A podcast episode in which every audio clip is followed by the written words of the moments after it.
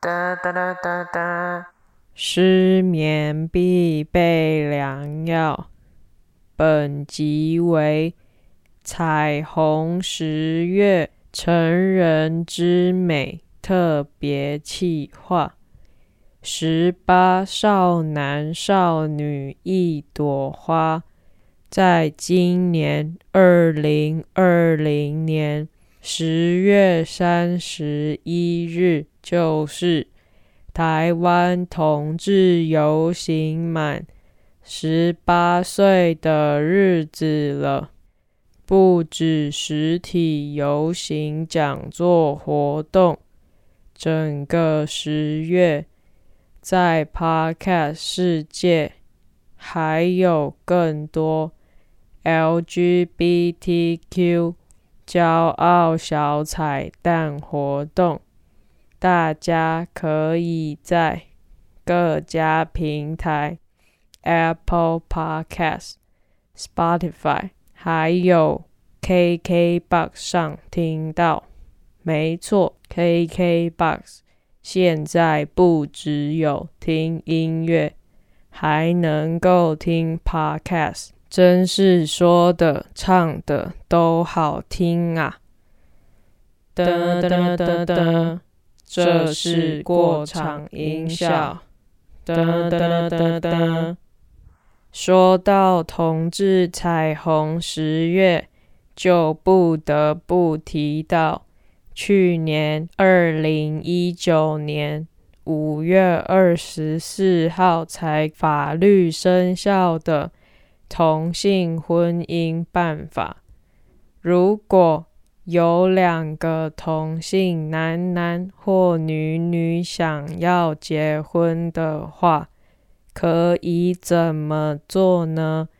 今天就来帮大家 Q&A 吧。来念一下台北市民政局整理的超棒 LGBT 资讯专区，你可以在 Google 上面打上同性婚姻注记，就可以找到这个专区网页。比如，如果你想跟你的伴侣去登记结婚的话，要准备的有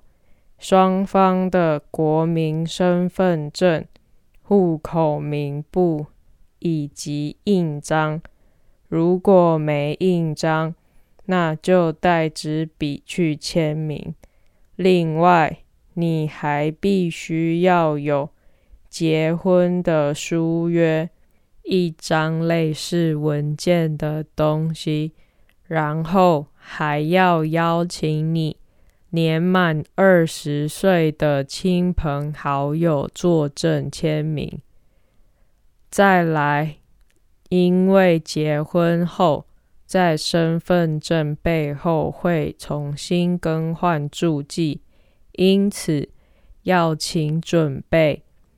更换身份证的照片规格。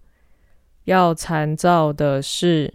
我们在换取身份证及护照名簿的格式方形。再来，还要准备每个人至少80元的行政费，包括每次换证的每张50元，以及换取户口名簿规费的每份30元。所以你跟你的伴侣就必须准备至少50+50+30+30等于160元的零钱。噔噔噔噔，这是过场音效。噔噔噔噔。如果你的伴侣他是外国人的话，必须要注意他是否为法定上26个同性结婚合法国家的外籍人士，包括阿根廷、澳洲、奥地利、比利时、巴西、加拿大、哥伦比亚、丹麦、芬兰、法国、德国、冰岛、爱尔兰、卢森堡、马耳他、墨西哥的部分地区、荷兰、纽西兰、挪威、葡萄牙、南非、西班牙、瑞典、英国的部分地区以及美国、乌拉圭，这26个地区才能够在台湾办理同性婚姻合法国家的登记。如果你不是这26个地区的话，该怎么办呢？还有另一个选项，就是做同性伴侣注记。那同性伴侣注记以及同志合法结婚登记的差别就在于，如果只是伴侣，那只会有证明，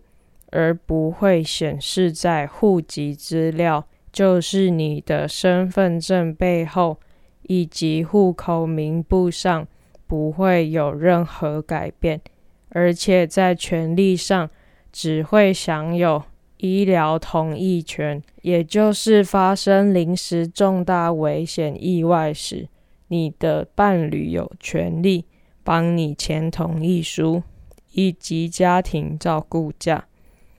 但是如果大家使用的是在2019年5月24日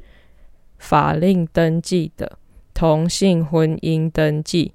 那就可以在户口名簿上以及身份证上的登记享有证明，另外还有合并报税、继承财产以及法定婚假等权益。这个权利可是差得很多的呢。噔噔噔噔，这是过场音效。噔噔噔噔。好的，除了同性结婚之外，还有更多关于 LGBTQ 在户政事务上面的更多讯息，比如说，如果你需要有变性证明，或是跟外国伴侣结婚，甚至原本你们就在国外有登记，想在台湾也在注记的话，比如知名 YouTuber 男生宿舍一样，都可以参考这个台北市民政局的 LGBT 资讯专区，都有详细的 QA， 还会教你如果想要一同参与台北市联合婚姻，可以怎么申请，以及费用与礼品。还有更多的讯息，大家都可以在这里找到。这是一个性别友善、非常明确以及清楚的网页。今天的失眠必备良药有点温馨，大家也别忘了，在今年2020年的10月31日是同志台湾大游行18岁生日，欢迎大家一起上街，一起听更多有趣的 LGBTQ podcast。 那就最后一样一句，失眠必备良药，听完好睡觉，拜拜。